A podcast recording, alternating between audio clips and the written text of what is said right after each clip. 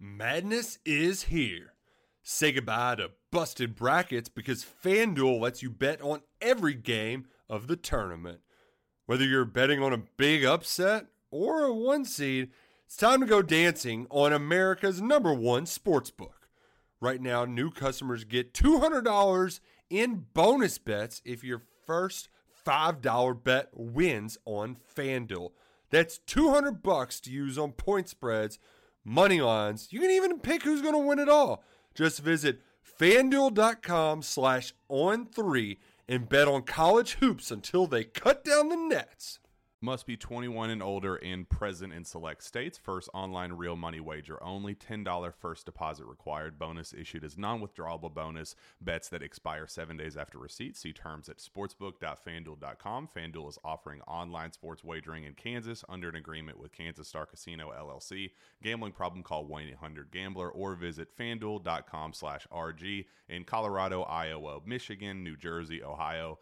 Pennsylvania, Illinois, Kentucky, Tennessee, Virginia, and Vermont. Call 1 800 Next Step or text Next Step to 53342 in Arizona 1 888 789 7777 or visit ccpg.org slash chat in Connecticut 1 800 9 with it in Indiana 1 800 522 4700 or visit ksgamblinghelp com in Kansas, 1 770 STOP in Louisiana. Visit mdgamblinghelp.org in Maryland. Visit 1 800 gambler.net in West Virginia or call 1 800 522 4700 in Wyoming. Hope is here. Visit gamblinghelplinema.org or call 800 327 5050 for 24 7 support in Massachusetts or call 1 877 8 HOPE NY or text Hope NY in New York.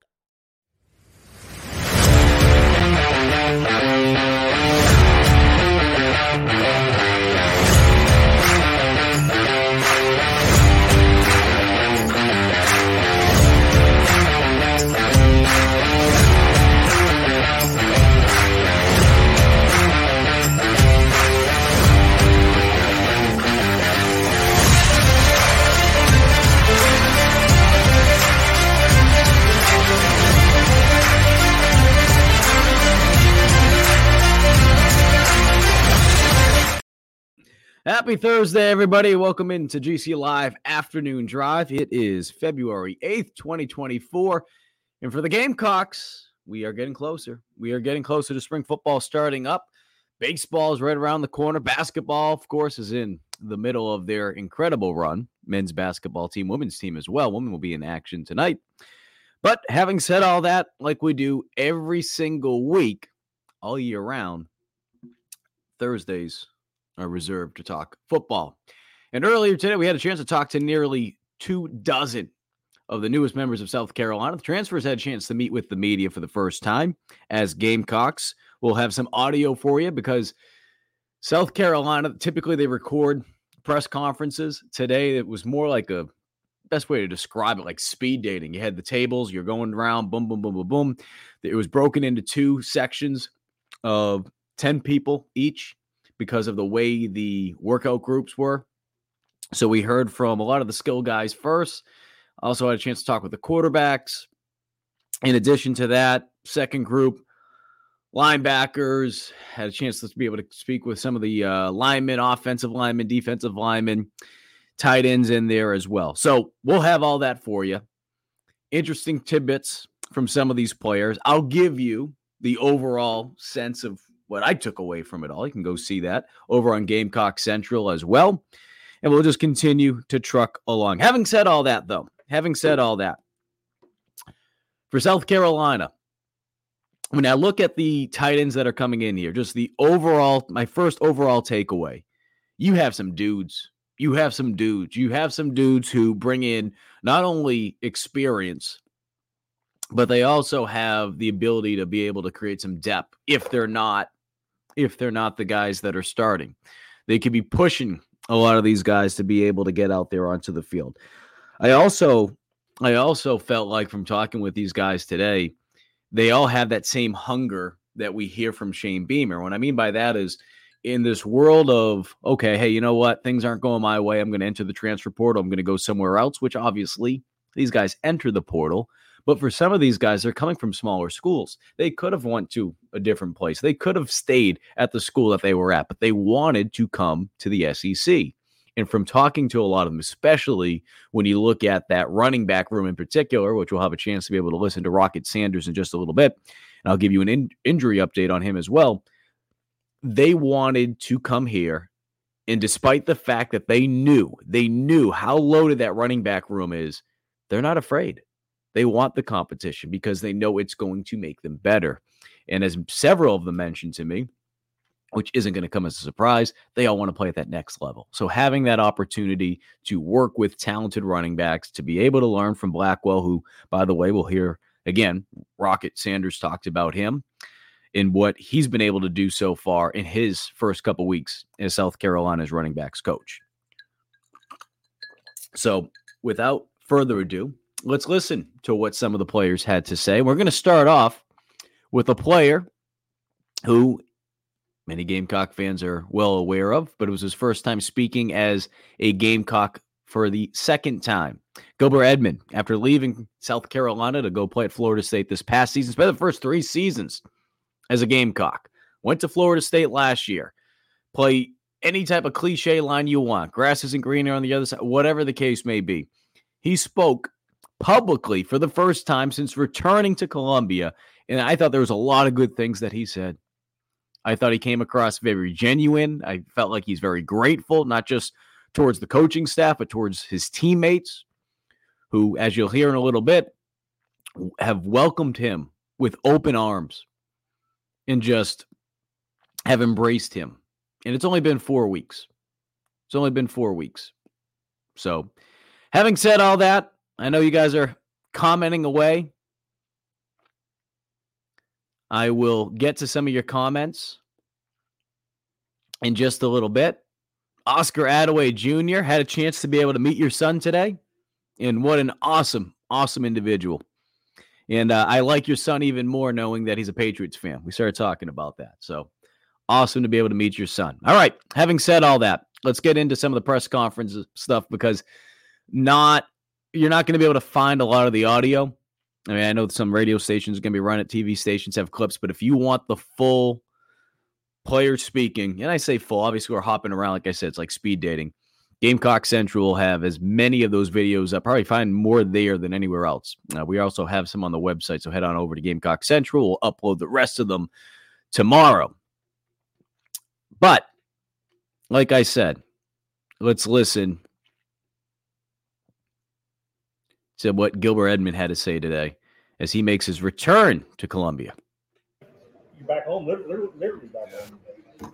Um, so, so, so the question is, how yeah, has it been? Yeah, how's it been for you being back, being back here for? Uh, Um, yeah, I've been back here. It's been about like four weeks now, and honestly, I've just been loving it. Uh, immersing myself back with my uh, previous teammates, and then and making new connections with the newer guys, and like meeting the uh, rekindling like relationships with the coaching staff and stuff like that has been great. It should have been easy though to, to come back and, and ask coach, you know, but, but he seemed like he was like, hey, you, you got some things you got to do, but it's, it's yeah, come on. Um, I wouldn't I wouldn't say that. I, I, I embraced everything that uh, came with it, just because I knew this is where I wanted to be. I wanted to finish where I started. And anything that came with it didn't seem like a challenge or like a like a burden on my uh, me coming back. It just felt like you know what I'm saying, just something just I had to deal with. initial conversations with Shane Beamer like when you first you know, trying to get back in the program? Um, I think I just I reached out to um my position coach, and then I think he talked to Beamer about it, and then Beamer called me, and then we just spoke about like you know what I'm saying the process of how everything will go and stuff like that, and just where where my head at and where his head at, and that's how. about what you expected coming back. Um, it's been even it's been even better. You know what I'm saying? Just uh, the guys that we have on this team, just being with them the last couple weeks, seeing the type of athletes and the type of competitors they are, it's been a joy. What did you learn about yourself just within the last year, going through everything? Um, one thing I learned about myself is that you know what I'm saying that. Hmm. One thing I learned is that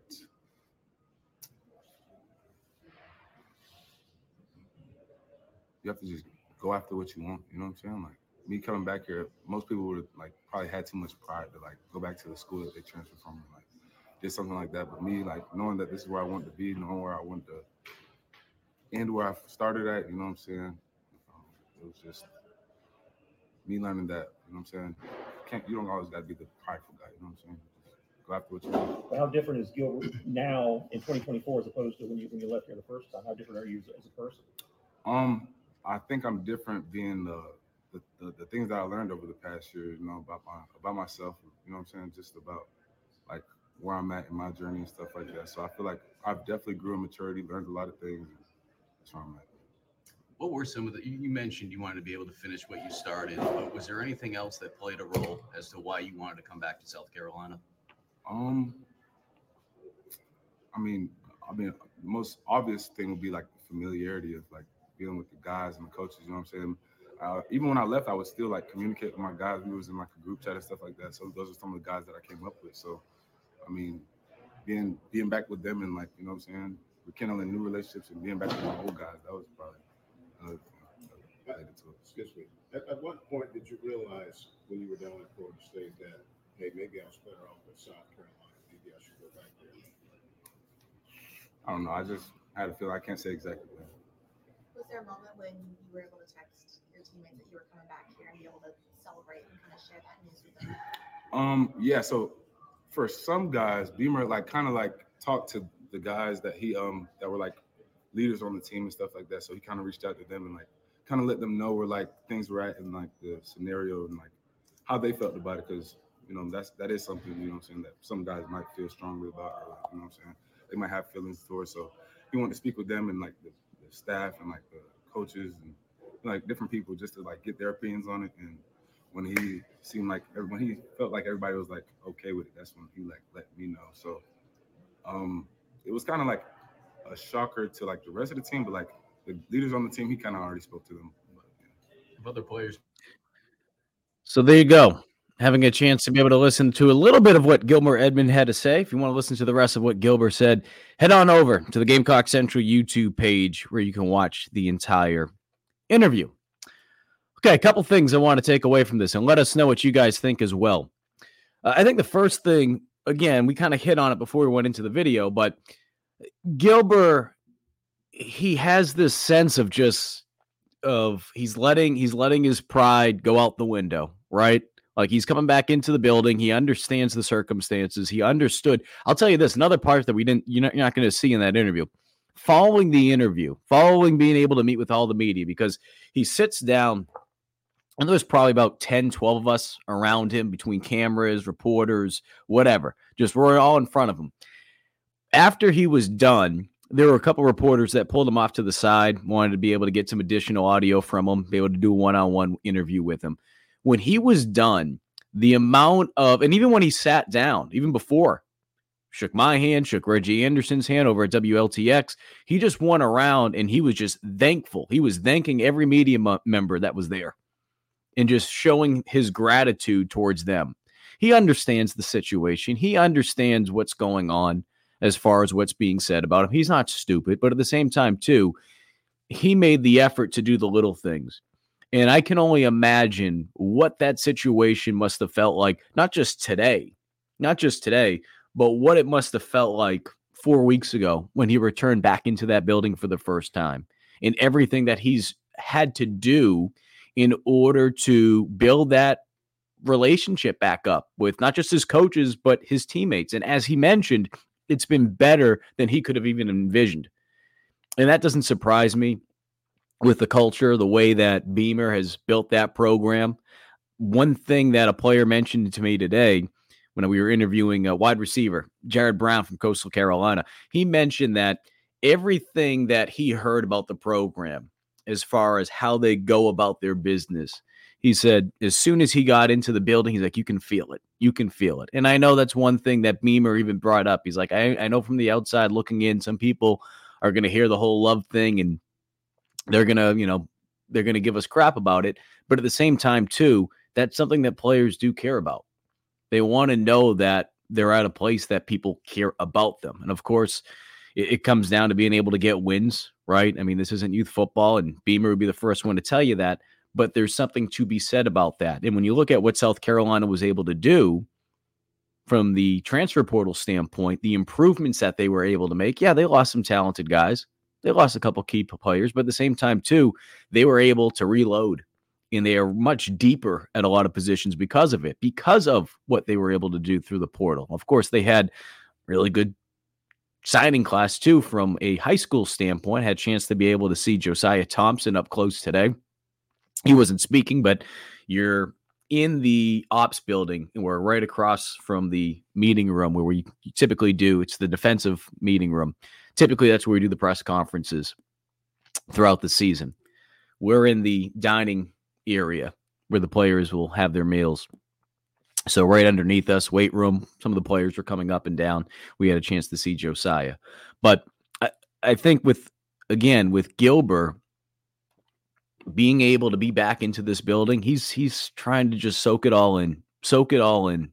So I think it's one of those things that what he can bring to South Carolina, statistics aside, he's going to be able to bring a perspective that's going to hopefully help out a lot of these younger players. Because look, whether you feel like whether it be NIL, whether it be trying to go to a different place because you want more playing time, whatever the case may be, as Gilbert even said, and we didn't share this part of the interview, but as Gilbert even said today, he's like, there's been multiple players who've already come up to him and asked him, hey, what was that situation like?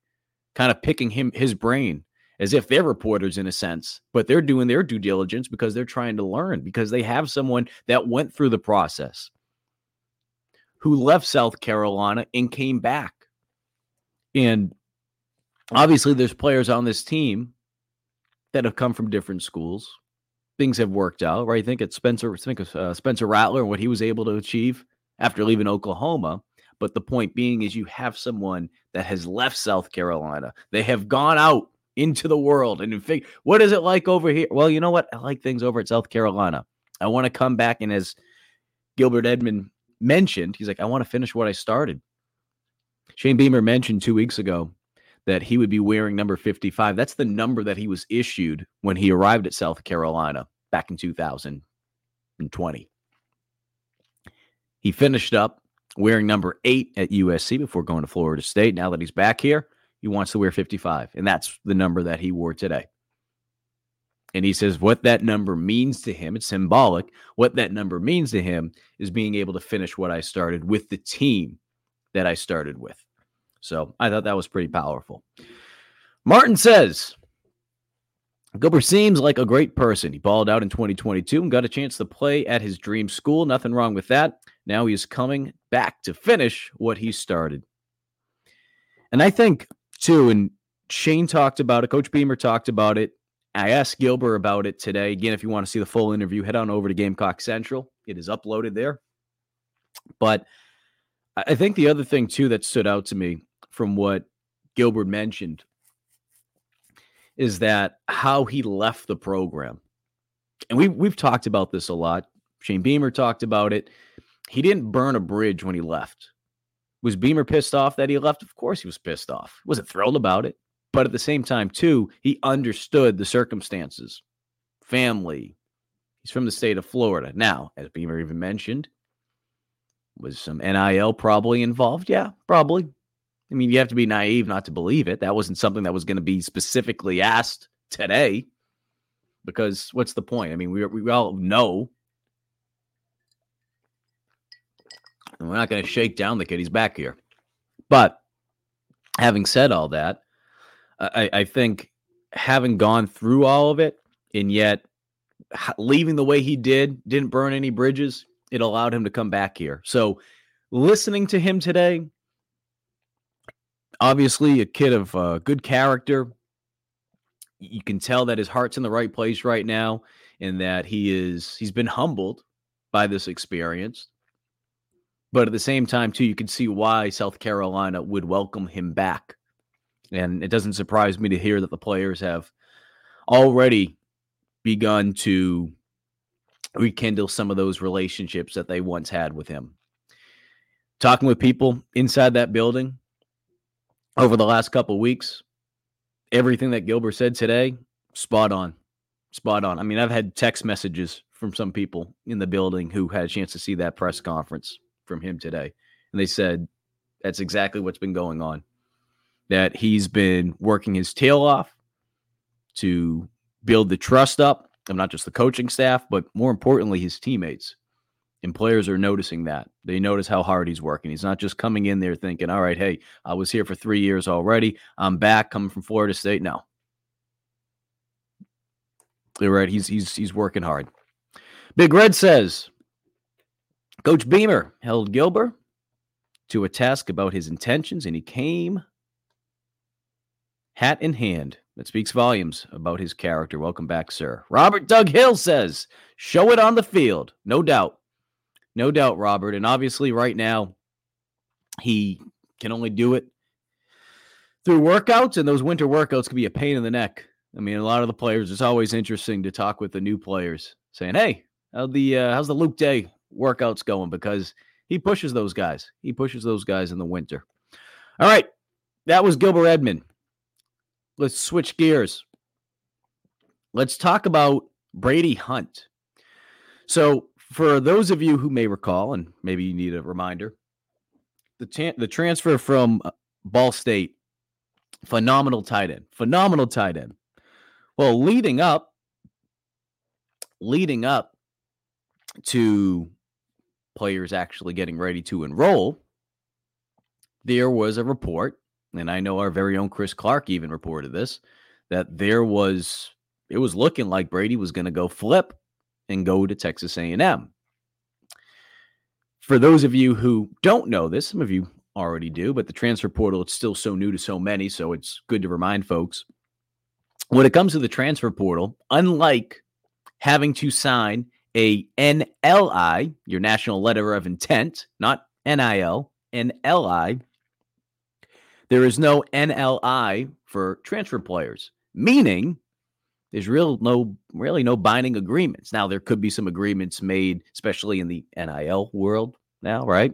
Um, once you sign your papers to actually enroll into the class, but aside from that, there's really nothing definitive. And we've seen this happen to South Carolina, right? Think of the situation with one of the wide receivers who was going to come to South Carolina, right? Jay McGowan from Vanderbilt. So I bring those things up because when this was all going down, it was like, wait a minute, what's going on here? I asked Brady about that situation today. And obviously there's things that you you try to you try to press as a journalist, but at the same time too, you try to read the situation. And in this situation, we're sitting down with the player, like I said, it's like speed dating. You're sitting down right across from him. So at least I bring up the question, right? You got to ask the A to B question. And I thought he was great as far as just trying to give you an answer.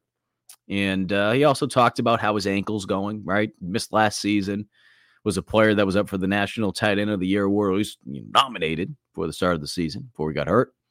So he gave us an update on his injury. So, having said that, let's listen to what Brady Hunt had to say.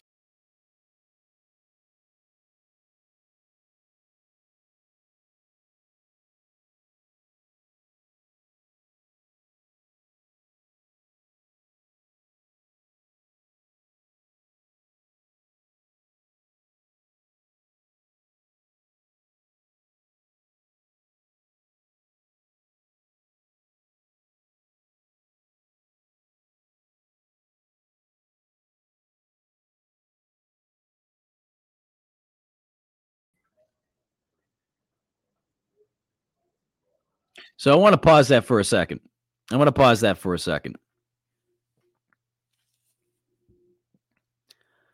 So Brady says Brady says that he got caught up in a situation where he shouldn't have been. And now he's, you know, he's where his feet are. He's going to be, you know, he's at South Carolina. People are saying no audio. Okay. We'll try to replay that. Let me try to replay that for you guys.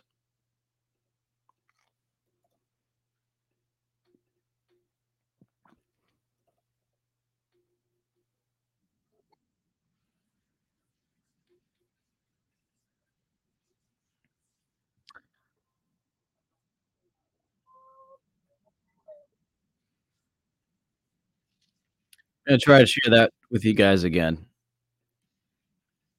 Let's play that audio with Brady Hunt.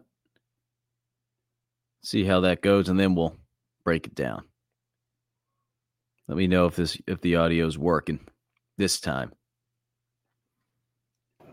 Yeah, I felt like South Carolina really had the family feel I was looking for. Um, on the visit, Coach Beamer had his kids running around, um, so I knew it was a place where I was going to be taken care of.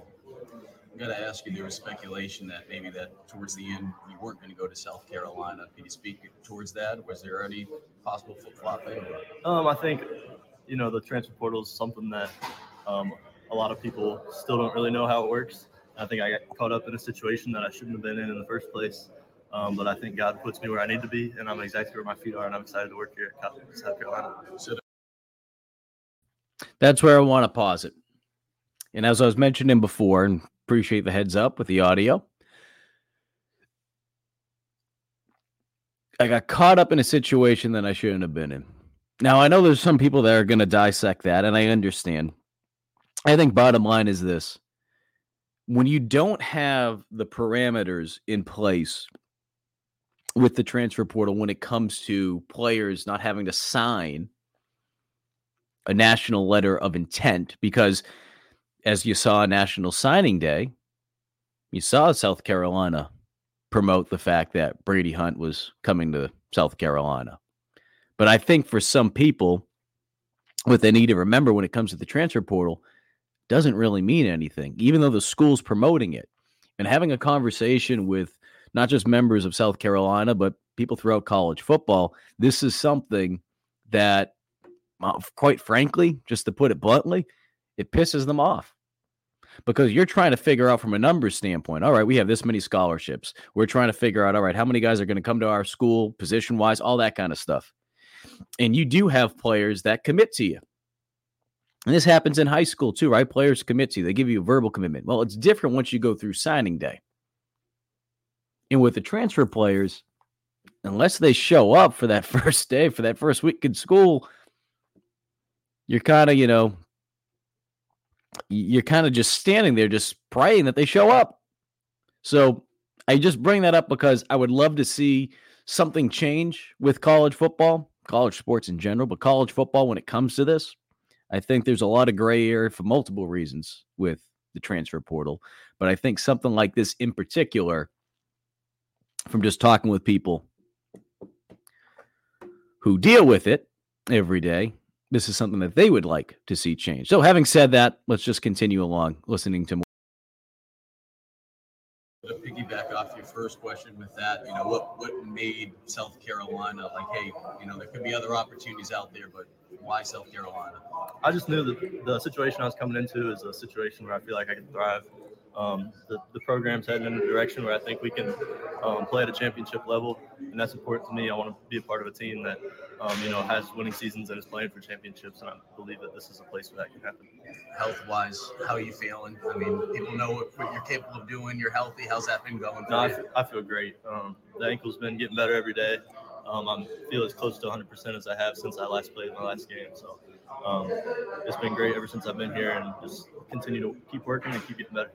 What can people expect from you? They know that you can go out there and catch, but it seems like you're also a versatile guy that you can also block as well in the run game. Yes, sir. I, I believe I'm a, I'm a three down tight end. Um, feel like I'm somebody who's, who's going to pop the big plays in the run game and in the pass game. So um, really just a guy who's going to be out there wherever they need me and uh, make plays, whether that's um, with the ball in my hand or without the ball in my hand. What's it like been working with Justin Stepp? Obviously, a guy that has the background of a wide receiver coach, but now shifting over there. What's that been like working with him? It's been great. Um, Coach Stepp is definitely going to develop me as a route runner, which um, I need.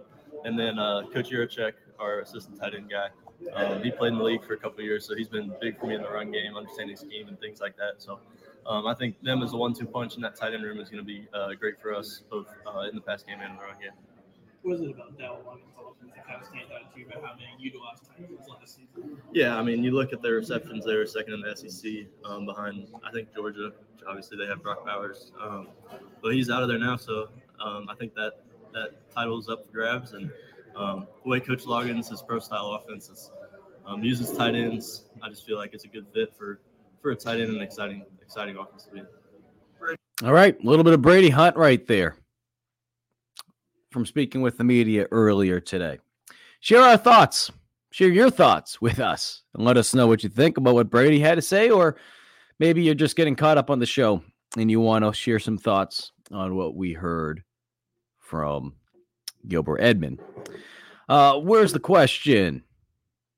Gavin asks, were those the only interviews that were done? Rocket, Hunt, and Gilbert? No, that uh, no, Gavin. There was again, there was about 20 players that spoke with the media today. We went around. I interviewed about, I'd say 10 players. Intern Joe was going around. Here's my favorite thing about intern Joe. God bless intern Joe. Intern Joe, and he already knows I said this to him, so it's not like this is something that he won't be hearing for the first time. Intern Joe, for those of you who know intern Joe, intern Joe's going up to the players, introducing himself as intern Joe. We've created a monster. We've created a monster, folks, with intern Joe. But he's going up, introducing himself as intern Joe. He said, Joe, he said, you don't have to call yourself intern Joe. He's like, oh, you know, some people might remember me as intern Joe. I said, all right, have at it. So intern Joe had some videos as well. We'll have more of those videos up tomorrow. The big thing is we had probably a handful of players that I know from listening to what subscribers on Gamecock Central said that they would like to hear from in particular. We had those videos up. We did that right away. There's more to come. We'll have Robbie Ashford. We'll continue just to upload these videos more and more and more. Jared Brown. Uh, but those are the three that I just, you know, brought up in particular. And that's no disrespect to anyone else. I mean, intern Joe, I believe he's the one that interviewed Oscar. So we'll get that video of Oscar Adaway up tomorrow. I had a chance just to speak with him. I mean, it was all the players that are going down, getting ready for their to to lift because what they did is again, you had two different groups speaking. You had one that would meet with us, I think, at 9 a.m. And then there was a second one, another 10 players speaking with us at 1030. The 9 a.m. then went down, did their workout. The guys at 1030, before that, they were in the weight room around 9 a.m. So that's how that all worked out. But Oscar was just chilling for a little bit before he went down, and we just sat down and just off record, just talking it up. Good dude. Good dude. All right. So that was Brady Hunt. Now, let's switch on over to the running back, Rocket Sanders. Now, Rocket provided us an update on how everything's going for him health wise. Some of you may have recalled from the basketball game when he was out on the court that he had a sling on. He gives us an update as far as how everything's going. And uh, things are going well. Talked about that. So here we go. Rocket Sanders. First time speaking with the media. I know he did an interview with Chris Clark, but first time speaking with the media outside of the Garnet Trust interview and how everything's going so far for him in Columbia. One thing he did mention, though, and I do want to hit on at the end, is his conversation with former Gamecock tight end Trey Knox, who he had an opportunity to play with in Arkansas. Let's take a listen to what he had to say today. You know, for me, uh, rehabbing, rehabbing big, you know, and um, you know, just getting used to the program, you know, um, just bonding with the guys as well. So that's been Your situation, what right now is it? Shoulder, Shoulder, yeah. What, what, what, what, what happened? What was, what's the history on that? Um, you know, I hurt, hurt my shoulder back in Arkansas, uh, second from last game. So, um, you know, just rehabbing and getting that back. What have they told you about what they expect you to do? I want to say something they expect me to do, but you know, um, of course, I got goals for myself, you know, but um, I feel like the team goes first. So um, I feel like the team goes, whatever the team goals is, um, and we achieve those. Um, I feel like the, you know, by the self goal is to achieve itself. But you're obviously coming into a program that was last in the SEC in rushing. So what can you do to help provide some firepower there? for sure, you know, um, get back down to the way that I was at, you know, uh, you know, that I felt my, my best at, you know, and um, just you know, like I said, come back, recover, cover it best I can on the off season right now, and then get prepared for the season. So that's all I'm gonna say. I'm not gonna say too much about you know what what I can do. You know what I mean? And like I said, um, if I achieve all the team goals, and my goals will come as well. What are your strengths uh, as a running back? What makes you a good running back? Um, I really, I feel like, um, you know, just versatile in a way. So, uh, I feel like one one good thing about me is um, I, I, can catch out the backfield, so I feel like that plays a big part of the running back game nowadays in this level and the next level as well. So I feel like passing, pass game, and um, I feel like another, another thing is pass pro as well, blocking. What has it been like getting to know Coach Blackwell? Um, good actually. Uh, you know, uh, I didn't know he was the coach at uh, Ole Miss, so I found that out. We played against them. Um, I think it was a 2022 actually um, when I had a breakout game against them in the Colts. So um, he was there, and then Texas A&M this past he was there this past year, so he saw me blocking, you know, a lot of pass pro stuff. That's what we did, and um, catch that screen screen as well and take it for a couple yards as well. We had a chance to talk with him, but just being able to get to know him over the last couple weeks, being around different coaches, going back to days at Arkansas, what can you tell people on the outside just about like what Blackwell is going to bring to this program? Um, you know, uh, what me and him had, you know, like talked a little bit, and um, what I see out of him is uh, remind me of my coach at Arkansas, you know, tremendously, just because I feel like the way the way he came in there talking, you know, what I mean, saying that um, this position, this running back position, is not secure. You know, I mean, I feel like that helped us compete in a room, and I feel like that plays a big part. You know, and he came in um, with you know a lot of respect and you know, I mean, not caring what what happened what happened to the program before. Um, you know, he's here now, and um, he wanted to, you know, he, he definitely emphasized what we was ranked at. Well, South Carolina was ranked at, you know, um, at one point, and um, he definitely want to change that as well.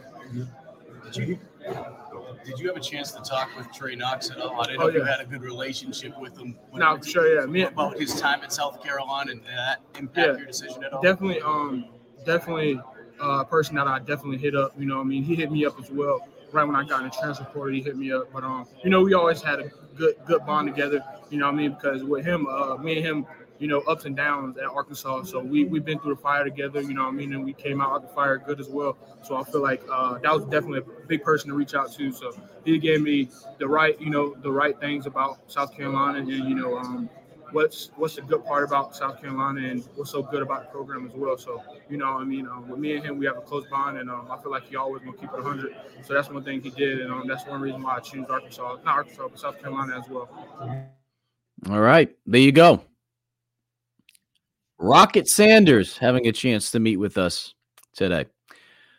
We're going to switch things over in a minute because, and I don't know if he's still here with us, but just because he tunes in all the time, we were able to get the video uploaded. It's just not published. So it's not to public yet. So this will be the only place you'll be able to see it. It is an interview with Oscar Adaway III. Intern Joe did it, so I have not seen it yet. So God help us all. But going back to just listening to what Rocket had to say, uh, first and foremost, good to see him out of the sling, right? Making progress, as you heard, attacking rehab hard. It's going to give opportunities to other running backs, including Oscar Adaway, which we'll listen to in just a little bit. The players who are healthy. I mean, obviously, with Rocket, you're going to ease back into everything. No need to rush things back. And you got some talented running backs back there. Got some very talented running backs in that room. And if anything, it's going to continue to push everyone to be the best version of themselves. I had a chance to talk with Jawarn Howell, the transfer running back from SC State. We'll have his video uploaded tomorrow on Gamecock Central as well.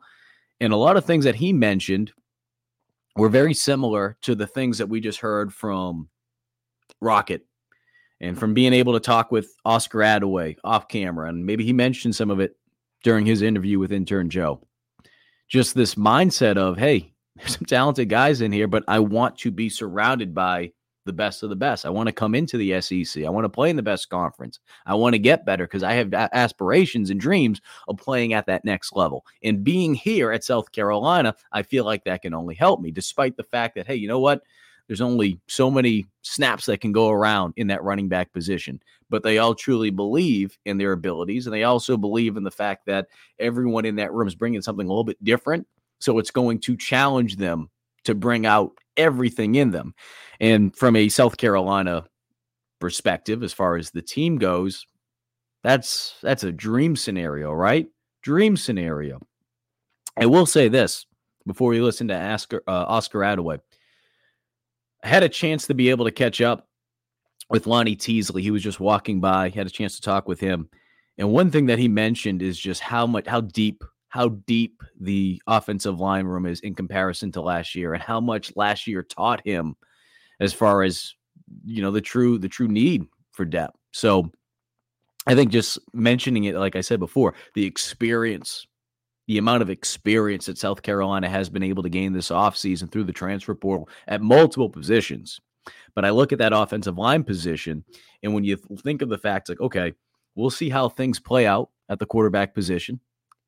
Assuming that LaNorris Sellers will be the starter. I know someone brought something up about him. Where is it? During uh, Wes's interview with Shane Beamer. Where is it?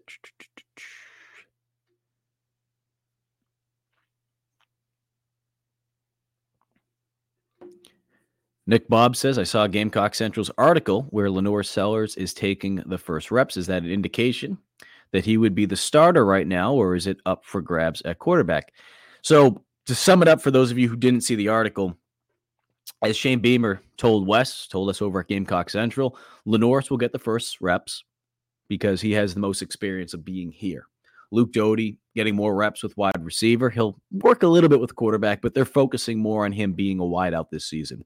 So LaNorris, by default, is going to get that opportunity to get the first reps. From there, it's anyone's game.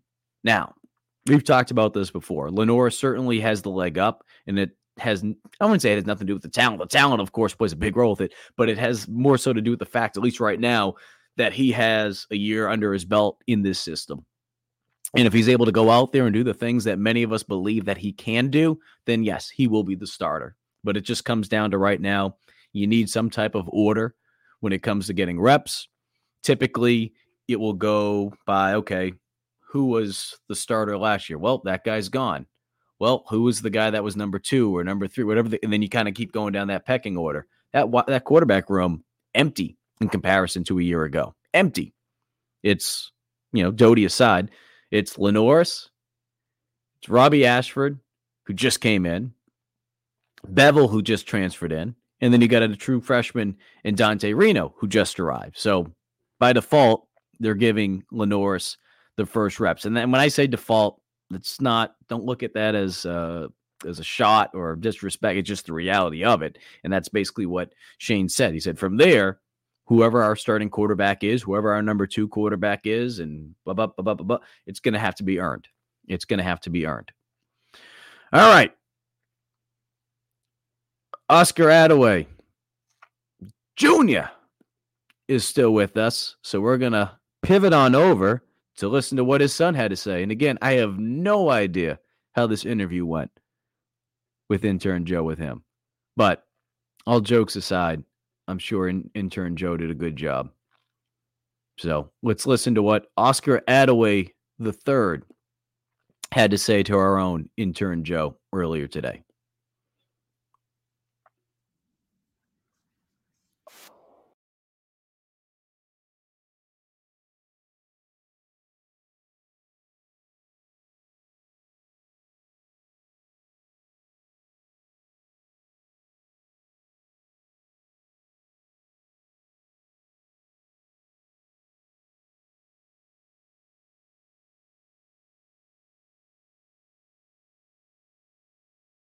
Mean um, and, and, talk to me about some of the other guys you got. Um, so, Oscar, you've been here obviously a couple weeks. Um, what has the transition been like into the SEC football from North Texas? Uh, transition has been amazing, man. You know, coming from an AAC school to the SEC, you know, getting breakfast every morning, having the resources to be able to get back in shape. I mean, get back in great health every morning because of the nutrition here and the treatments that I can get here. So all of that. Yeah, absolutely. You're coming in with a stacked running back room. Obviously, you're coming in with Rocket as well, and, and also a fresh coach. What does that mean? Um, and, and, talk to me about some of the other guys you got in the, in the room as well. I mean, Jawarn Howell is a great young talent, man, coming from North Carolina State. You know, he's, he's one of those young guys that's going to listen, and like that's a blessing. You know what I mean? Getting young guys that know how to listen and understand the game before they try to go out there and just take it by hand. You know, it's like I've taken the test five times, and this is my fifth time taking the test. I'm like, yo, listen, I've taken this test five times. So I can tell you that number one is A and number two is B. You know what I mean? And he's gonna listen to me instead of like just pushing me to the side. So it's cool. And then you know having Rocket in there, you know that's a, that's a blessing. You know getting him in there. So the talent is there. We just got to go out there and perform. Yeah. Absolutely, and you know, talking about talking to me a little bit more about that leadership role. How much does that mean to you to bring up a guy like Jawaan uh, with with Rocket as well? It means a lot, you know, because both of them are younger. You know what I'm saying? I, but I can just like they can learn from me, I can learn from them. You know, Raheem being from the University of Arkansas, playing in the SEC. I haven't played in the SEC before, so I can learn a lot from him. Like, yo, like what's how the speed is out there, how how the D line uh, shift out there, you know, what the linebackers talk about out there, all that type of deal. Yeah. You know, yeah. Absolutely. What are your initial impressions of, of kind of the, the football in the SEC? I know it's only been a couple weeks. You guys have just been working out, but um, walk me through just what, what's the SEC like in terms of like the football and the lifting? Great impression is the O line and D line. You know what I'm saying? Like seeing guys that can move like me at that size is outrageous, man. So even on my visit, you know, when I came, I seen Nyck Harbor here. I was like, oh, you got to play D line. He was like, no, I play receiver. I was like, what? Like, you know what I mean? So stuff like that is just kind of just blew my mind in the SEC now. Yeah, that's great. Um, so obviously Dowell Loggains in this offense, he, he likes his running backs to pass block a lot. Um, you know, how would you describe your your pass blocking ability, and then also to um, you know how much does Dowell Loggains in this offense, um, you know, move and click and stuff like You that? know, in my opinion, a running back, the most important job for a running back now and now in now's game is to pass block. You Yeah. can't pass block, you can't play, and that's in that's on any level. That's even in middle school. If you can't pass block, you can't play. So that's the most important thing with me, and the most important thing I'm trying to get down in my game today. Uh, he talked to me about a, a lot about the the sprints of the running back. You know what I mean? Not just hey, listen, we're offense and we're gonna run outside zone. Hey, listen, we're offense and we're gonna run inside zone. Hey, listen, you're a running back and your best run is inside zone. So guess what we're gonna do? We're gonna run inside zone. So like that's the one of the things that me and D'Lo talk about a lot. Absolutely. And I did want to ask you. Obviously, you're protecting the quarterback. What? Uh, there's a couple different quarterbacks in the room, but LaNorris Sellers just being the guy talked about a, a lot. What are your initial impressions of him? He's got to become a leader. Let's become a leader. He's gonna handle everything. Yeah, sir. absolutely. Um, and then my last question for you, Oscar: How would you best describe your skill set in this offense? uh, running back is going to get first downs and touchdowns for his team. You know, I just want to like bring as much excitement and much enthusiasm to my team. So if, if it's fourth and one, we got to go get that fourth and one, coach, give me the ball. I'm trying to go get that fourth and one. You know what I mean? All right, intern Joe holding it down with Oscar Adaway the third. Apologize for the issues with the audio at the beginning. Looks like we got that fixed though. Not too long after we started playing there. Yeah, uh, Travis says, "Well-spoken young man." No, I was very impressed. Good personality too. I know you had a chance to be able to listen to that interview, but even when the cameras were off, just having a chance just to talk to him, very laid back individual. I think that's the way I'd put it. Laid back, but from my experience, whether it be covering college football for the last decade or being a college football player myself, usually those are the guys that work the hardest. They're laid back, they they know how to enjoy themselves, but at the same time too when it's time to work, they work. And certainly from watching the film on Oscar and what he was able to do at North Texas and from talking to individuals that had either game plan against them, some coaches that I'm familiar with who coach in that conference, they speak very highly of them and the challenges that presented their defenses when they had to go up against them. Greg mentions he's like, "Give me the ball, go Cox." Craig says he's swole. He's swole, and as you heard, and Oscar Adaway Jr. says first downs and touchdowns. That's what it's about. That's what it's about. Now, very excited to see what your son's able to do. And again, because of some of the injuries, and it's not just Rocket Sanders. I mean, remember, folks, go back to last season, Juju McDowell with that collarbone, breaking his collarbone. Juju won't be back for the spring. At least he's not going to be 100%. If God forbid he's somehow in a helmet, we don't know exactly what his status will be for the spring. I mean, you would make you can make assumptions here that he won't be suited up at all. But point being is it's going to allow players like Oscar to really get more opportunities in the spring. Right? I mean, there's talented running backs in that room, but being able to get the first impression, right? Make a great first impression. You're going to have an opportunity. He'll have an opportunity to do just that. Big Red says, I love how Coach Beamer can look in what some would call smaller schools and find those diamonds in the rough. Yeah, look, when you look back, and I get it, when you look at from a transfer portal standpoint last season, all right, maybe not one of their their best overall in terms of finding someone that could really um, blow you blow your socks away, but they did find some good talent They did find some good talent. You look at what Mario Anderson was able to do last year. You look at, I know some people, I don't think truly appreciated what Nick Gargiulo was able to do just because of how banged up the offensive line was. He was asked to do more than what he probably should have been doing, especially with that busted hand in, in playing center still. But he did some good things coming from Yale. You look back to the previous year, look at some of the players that South Carolina was able to find via the transfer portal from smaller schools, whether it be a Nate Adkins, who now is with the Denver Broncos. Uh, Greg mentions Juice Wells. I know people don't, you know, they're over the Juice Wells era, but Greg, you're right. I mean, what Juice was able to do, especially that first year when he was here before dealing with the injuries and everything else that took place last season, he came from JMU before JMU moved up to the Sun Belt when they were still from the FCS ranks. I look at a guy like Carlins Platel from a division, another Division two guy that South Carolina has had success uh, being able to develop, and he's playing in the Canadian Football League. He just signed with one of the CFL teams. So I say that to say that look, when you look at this Gamecock team and what they've been able to do from the portal this year, obviously there's some players that they've been able to sign from smaller schools, but at the same time too, they've also brought in a lot of experience guys that have experience, whether it be at smaller schools, but also experience in at Power Five schools as well, and what they've been able to do. Uh, being able to talk to guys like you know DeAndre Jules. I mean, just talking to some of these guys today, they bring more to the table than just talent. They bring experience. They bring leadership.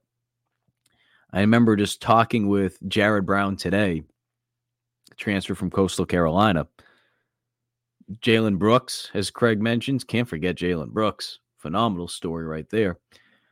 But being able to talk with Jared today, I said, how do you walk that that line, knowing that you're walking into a wide receiver from outside of Luke Doty, Peyton Magnum, but there's not a lot of experience in that room.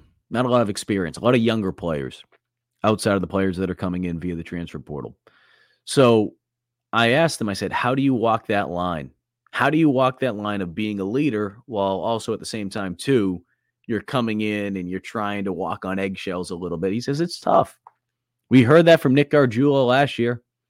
And Gargiulo quickly became one of the leaders in South Carolina's locker room, not just on the offensive line, but he's a natural leader, right?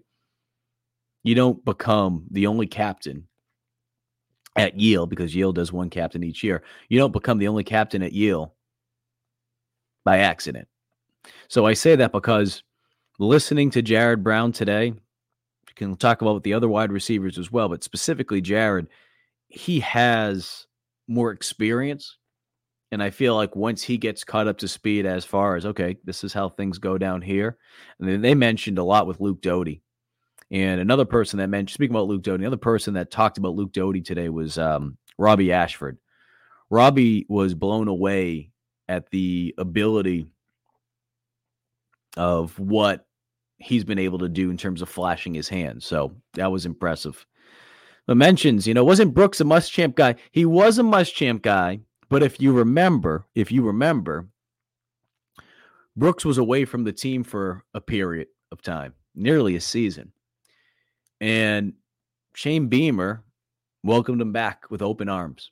And I'm not going to get into the details of all that because, you know, the bottom line, it was a personal matter. But the bottom line was they didn't have to do that, and they did. So, you know, I'm not trying to take any credit away from Muschamp because Muschamp was able to identify some talented guys from the portal as well. Certainly, it wasn't the portal that we know it to be now, but um, when I when I mentioned Jalen Brooks, that's that's part of it as far as South Carolina saying, "Hey, come on back." Um, and he obviously played a big role, not just as a wide receiver, but on special teams as well. And as Brooke mentioned a year ago, he had more meetings at the NFL Combine with special teams coordinators than he did with either wide receivers coaches or offensive coordinators, which just goes to show how important special teams is at South Carolina, not just during the Lembo era, but of course now heading into this new era with Joe DeCamillis. And of course, as we know, it all starts with Shane Beamer. Got a question about Auburn. See, I don't we don't we usually talk about basketball, but I'll give you this. You know, Mike, do you think we could beat Auburn? Auburn's probably, in my in my opinion, the best team in the conference. It's going to be tough to go to Auburn and beat them. But having said that, this South Carolina team continues to find ways. So we'll see. We'll see what they're able to do this weekend against Vanderbilt, a team that they should beat, right, on paper. Got to take care of business before heading out to Auburn next week. Greg says, Sup, Uva, sup, Adaway Jr., USC rising up. Greg says, Yeah, for Joyner, to these group of guys, much better suited to run this season. Talking about the running back group.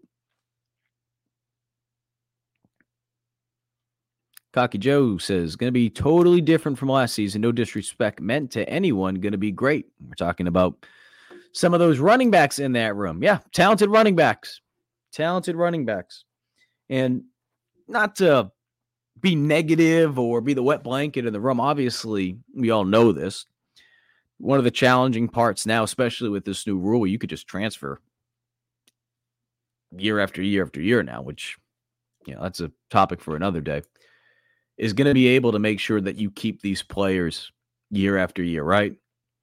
It's a challenge because you look at what South Carolina has been able to bring in on top of the players that they've been able to recruit. You know, I think about Djay Braswell, and I've said this before. I'm very excited to see what Djay Braswell can do this season. I thought he did some good things last year with his speed, did some good things in the um, as a pass blocker, his pass pro. But I also think of someone with from a development standpoint like Matthew Fuller. I mean, Matthew Fuller, to me, you let him get bigger, faster, stronger, every cliche you could think of under the sun this year. You redshirt him, and you're able to have him learn the system a little bit more. But the question now becomes making sure a player, and this isn't to say Matthew's thinking, you know, okay, hey, if things don't go a certain way, I'm, but this is just part of it. And in the past we would talk about hey that's a good that's a good problem to have not saying it's not a good problem to have but it's just something else you got to think about as a coach trying to make sure you keep everyone happy in those rooms what else we got in here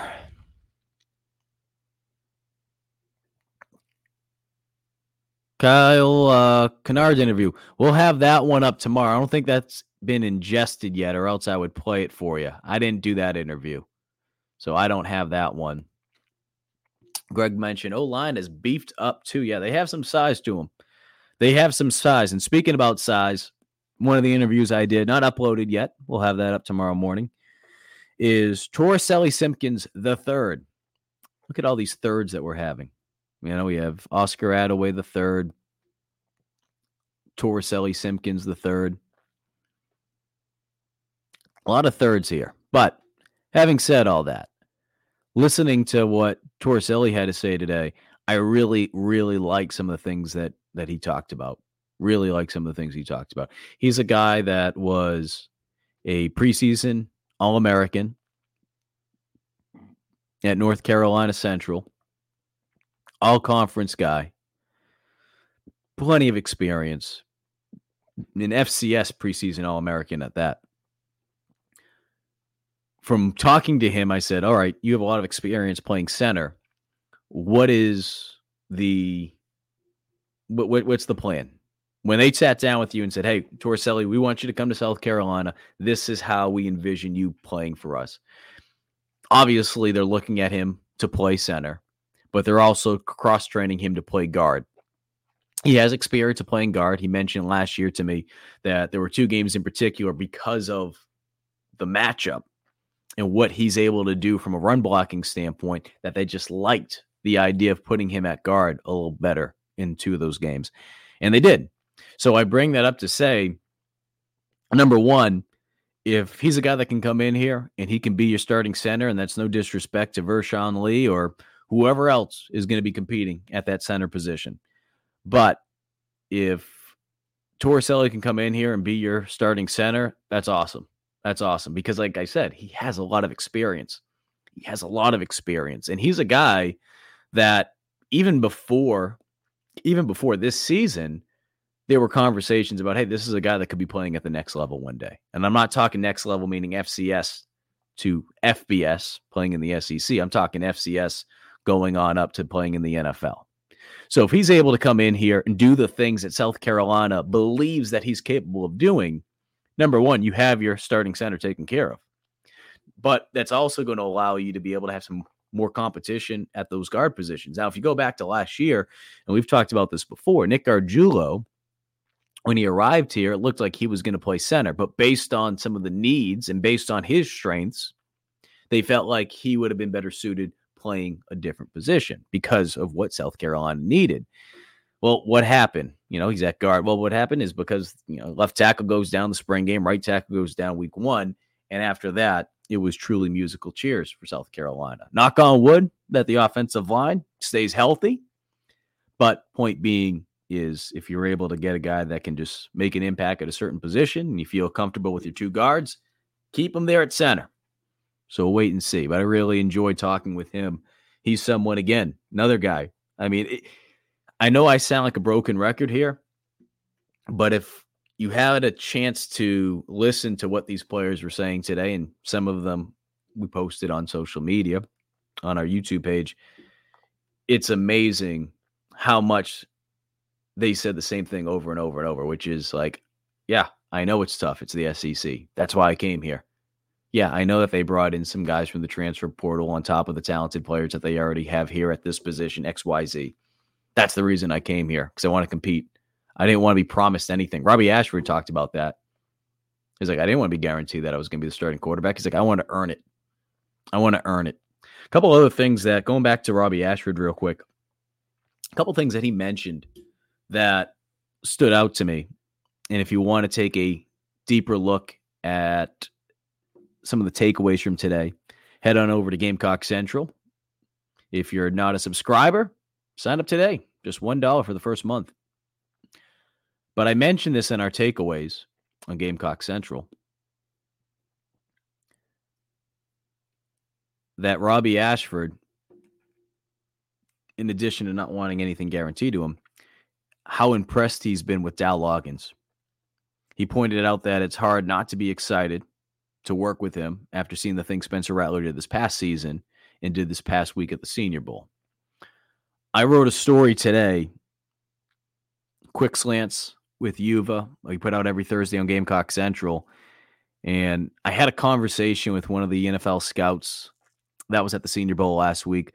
I included some quotes this past week after the performance that Rattler had, but I added another one in there that I didn't include in that original story. And to sum it up for you, basically what the scout told me is not only is Spencer raising his draft stock because of the way he's performing, but he's also helping South Carolina out, in particularly Dowell Loggains, because it's evident to these scouts that he's had an opportunity to work with an NFL offensive coordinator. And as we heard many times from Dowell last year, it's not just what goes on on the field, it's off the field, how you handle yourself in front of the media, how you handle yourself as a leader behind the scenes, all those little things. And Dowell certainly helped him out a lot. And that's not to say that Spencer doesn't have the ability or wasn't capable of doing it. It's just like the competition that we're talking about as far as some of these players are concerned with those running back room, right? The battles. Iron sharpens iron you know, you can have, uh, as my old high school coach would say, you know, you can have the tools, but do you have the toolbox? And I feel like with Rattler, he had the tools. And it's not saying that he was, you know, didn't have the toolbox, but he had a nicer toolbox this year, having a chance to work with Dow. What do we got here before we wrap things up? Big Red. Are some of our more successful programs benefiting our football team as it pertains to recruiting. According to Shane Beamer, it's being brought up when he was going out on visits. I'm trying to think, I think this might be the last week that they can hit the road, and then there's a dead period. So I say that because it's it's being brought up. It's being brought up of what's going on. I think obviously at the end of the day, you got to take care of business. It's a football program, but as I've always said before, it can't hurt. Like I said before, with a from a recruiting standpoint, because I think some people get a little ahead of themselves when they say, okay, hey, South Carolina is ranked 15. Hey, South Carolina is 20 and 3. Man, this is going to help out recruiting a lot. it can't hurt. To me, more than anything, it's all about consistency, right? When you have that ranking, oh man, the ranking is going to really help. Is it though? Is it? You go back to that 15 and 16 team. You go back to the 16 17 season. And I'm not trying to be negative. I'm just trying to be realistic about this. Those things, it's not that they don't matter. It's more so about can you sustain that level of success? If you can, then of course. But if you're only in the rankings for a couple weeks, does that really make that much of a difference? Again, can't hurt. But I don't think I'm one of those people that I don't uh I don't fully agree that as soon as you make a rank, man, you know, this is going to help out recruiting a lot. It just can't hurt. It can't hurt. Let's see. A question here. Have there been any changes to the strength and conditioning approach for the offensive line? That would be that's a good question. It's a good question. I'm gonna I'll tell you what, I'll look into that. That'll be my homework assignment for the next week. I know that they're getting after it like they always do. But I would not be surprised if there's been some type of tweaks to how South Carolina is approaching a few things this offseason. And we mentioned this before with the offensive line, and I know some people don't want to hear it, but a lot of the injuries that took place last year, especially with the offensive line, a lot of it was just freak accidents. It wasn't like there was one thing that was happening over and over and over again. I've shared this story before. I go back to my freshman year of college. I mean, there was probably about six players. I'm not even exaggerating. Six players that had shoulder surgeries that offseason. And when we went back, and when I say we, when they went back, the coaching staff, and they went by, okay, what, what was not working right? Well, a lot of the stuff that we were doing from a shoulder standpoint was outdated. And that was causing a lot of the injuries to our players. So, you know, you look at that, and that's easy to say, all right, well, we got to eliminate that. Here, not every injury wasn't like it was all soft tissue injuries. It was some of it was just freak injuries. It was freak injuries. Lynn asks, good to have Lynn on. There are many reasons why players have to start out at the FCS schools beyond skill. There are many FCS players in the pros. No question, Lynn. Even D2. Shout out to our D2 guys. Yeah, there's multiple reasons. I mean, sometimes it comes down to whether it be a player maybe not as developed from a skill standpoint, but it goes much further. Sometimes a player does have the skill. He might just not have the size. Uh, he might not necessarily have the grades, right? So maybe from a scholarship standpoint, maybe they're not getting the same amount of money that they need depending on certain things, certain qualifications. Um, on top of that, maybe their high school coach really didn't vouch for them that much. Maybe they were at a school where they just didn't have the same type of way to promote themselves in comparison to some other schools out there. So there's multiple reasons, but at the end of the day, if you're talented enough, especially now with, with the portal and the ability to watch film, a lot of the film is shared through this service called Hudl, H U D L. And it's so much easier now to share stuff. I mean, I remember back in the day with my dad coaching for as long as he's coached uh, for over four decades, having to go out there and swap VA, uh, VHSs to be able to watch film on other players. So I say that because we've come a long, long way in multiple ways just in life. But as far as being able to recruit, it has certainly shrunk the world and has made the country that much smaller for coaches when it comes to recruiting as they're able to see everyone now. Let's see.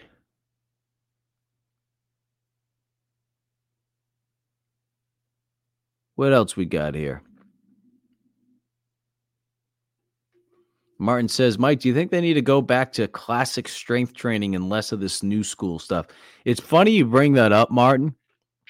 So I was I went out to dinner the other night with one of South Carolina's. It was part of during the Muschamp era, not Dillman, but he was part of that staff. One of the old strength and conditioning coaches for South Carolina, and I asked them because I just I, I, think it's fascinating of how much things have changed pliability is so important now. I mean, if you talked about this maybe 15 years ago, even 20 years ago, it's more just strength training. Strength training, uh, speed training is much, much more uh, a focus now than ever before. You know, focusing more on your core. So I asked him. I asked him. I said, you know, what is that trend right now? And he felt he still thinks strength is a big part of it, no question about it. I think sometimes and I'm not saying this about Luke Day because Luke does a good job. I know some people don't want to hear that. He does a good job. He's got a certain way that he goes about things, just like any strength and conditioning coach goes about um, their resume. But I bring that up because I think it it truly comes down to strength and conditioning coaches continuing to adapt to the new science Uh, of finding out okay what is the best way to go about you know tweaking and sculpting the body and being able to get the most out of it from an athletic standpoint not just from a bodybuilding standpoint. I mean you look at the way players used to lift. Again 15 20 years ago it is completely different now. But i also think that's a representation of not just the education side of it but I also think it's because of the way the game is played. I mean, you look at it, the game's not played between the tackles the same way like it used to be. You don't see, there's always outliers, but you don't see teams running the, the football 40, 50 times a game. Again, there's outliers. There's always going to be that team that, you know, is different from the rest of the statistics. But a lot of it is more spread it out, out in space. And that's why you've seen not just schematically things have changed, right? I mean, look at how the tight end positions used. We we heard from Brady Hunt. Brady Hunt, he's excited to work with Justin Stepp because of what he can help him do from a route running standpoint.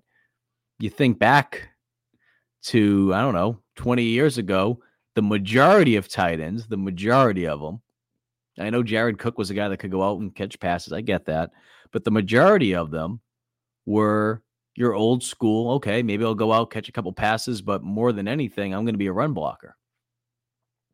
Defenses have switched over to play 4 2 5 instead of doing, you know, a 4 3 look simply because they need that hybrid player out there to be able to cover the slot or to be able to help out on a tight end who has the ability, the speed as a wide receiver, but obviously has the size of a tight end. In you know, I say of a tight end, they're bigger than wide receivers. So it's interesting. It's certainly interesting as things continue just to evolve. We're talking about the sport and how the strength and conditioning side of it continues to evolve. Having said all that, some ads before we wrap things up shortly. Appreciate everyone that tuned in today. Always fun talking with you guys on a Thursday. Today's show is brought to you by a good friend, Clint Hammond. You see his name above my head and above all our heads over here at Gamecock Central when we do any of these GC live shows. If you're in the process of purchasing a home or you're looking for the lowest rate on the market, do the same thing our very own Wes Mitchell did, as, well as, former Gamecock quarterback and captain Perry Orth. And that is give Clint a call. You can make that process much easier for you over at the Movement Mortgage. That number is 803 771 6933. And today's show is also brought to you by our good friends over at Liberty Tax. Tax season is right around the corner. And if you're like me, you're trying to get everything in order so you can overcome taxiety this tax season. Give them a call, 803 462 5576, and let them know that Gamecock Central sent you. All right, before we wrap up, Greg, appreciate it. Oscar Adaway Jr., very nice to talk with you. Great talking with your son today. Appreciate it, Greg. Big Red says depth will definitely help our conditioning. Less reps keeps players more healthy. Yeah, and and that's the thing too. And I know I know people I know the majority of people understand that when it comes to okay, Spencer Rattler, you had one of the best wide receivers in the country last year. You had one of the better quarterbacks in the country with Spencer Rattler. You know, why weren't they able to figure things out? Oh, you had so many injuries on the offensive line. You had so many injuries on the offensive line. What do you expect We saw how evident it was week one against North Carolina. Nine sacks. Nine sacks. Like, I mean, what do you expect? The injuries after injuries, it piled up. It piled up. But having said all that, that's one of the reasons why they attacked the portal the way they did. Obviously, as we know over the last couple years since Shane Beamer has got here, we've talked about it planting seeds, right? Whether it be Josiah Thompson, whether it be Cam Pringle, whether it be Blake Franks, keep going down the list. And that's just on the offensive side of the ball. Never mind the defensive side. We're talking about the defensive line, but just the trenches in general. How much of an emphasis this coaching staff, starting with Shane Beamer, has placed on building up and beefing up both sides of the line of scrimmage. Now, obviously, the transfer portal helps when you're able to go out there and bring in guys. You don't have to wait as long, right? You don't have to worry about, okay, I'm going to recruit a guy for two years and then he'll come in you can be able to go out there and get some experience guys to not only compete for starting spots, but to push other players and make them feel uncomfortable. Right? We talk about this all the time with LaNorris Sellers, but that's the case with any position. At this time of the year, you don't want players to feel comfortable. And when I say don't feel comfortable, I'm not talking about walking through the building and oh my goodness, I don't feel comfortable here. No, I'm talking about out there on the field. No one should feel like their job is just given to them, right? Competing for it, make them feel uncomfortable. Competition can make players feel uncomfortable. It also exposes players who are not ready for the spotlight. And it also allows players to flourish when those lights are on. So we will see. William says, Great show, Mike. Appreciate it. Lynn mentions Oscar. Excited to see your son on the field. Oscar says, see you Tuesday. We will talk to you on GC Live Talking Tuesday. Intern Joe, again, intern Joe today, just walking around. I'm pretty sure he went up to your son and introduced himself as intern Joe. We've created a freaking monster. Intern Joe, just going around. Only intern I've ever known that has his own merchandise as intern Joe online. Unbelievable. Len, appreciate you tuning in. Todd, Good to have you on. Appreciate everyone that tuned in. All right, that's going to do it here today. Appreciate everyone that tuned in. If you missed any of our show, plenty of interviews with the newest members of South Carolina via the transfer portal. Head on over to the Gamecock Central YouTube page where you can find this show as well as those interviews. We'll have some more coming up tomorrow for you. In addition to that, if you're a podcast listener, head on over to the Gamecock Central Podcast Network where you can also catch all these shows. They're all free. Plus the 1075 The Game Gamecock Central Takeover Hour, plus the Garnet Trust Hour. You can find it all there. And of course, head on over to GamecockCentral.com, your home for everything Gamecock Athletics. Enjoy the women's basketball game tonight. Enjoy the men's basketball game this weekend. And by next week, we'll have more football to talk about. Baseball season around the corner as well. Appreciate everyone tuned in. We'll see you on Tuesday. Madness is here. Say goodbye to busted brackets because FanDuel lets you bet on every game of the tournament. Whether you're betting on a big upset or a one seed, it's time to go dancing on America's number one sportsbook. Right now, new customers get $200 in bonus bets if your first $5 bet wins on FanDuel.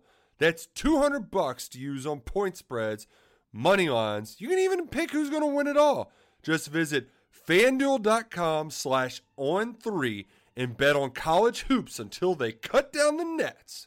Must be 21 and older and present in select states. First online real money wager only. $10 first deposit required. Bonus issued as non withdrawable bonus. Bets that expire seven days after receipt. See terms at sportsbook.fanduel.com. Fanduel is offering online sports wagering in Kansas under an agreement with Kansas Star Casino LLC.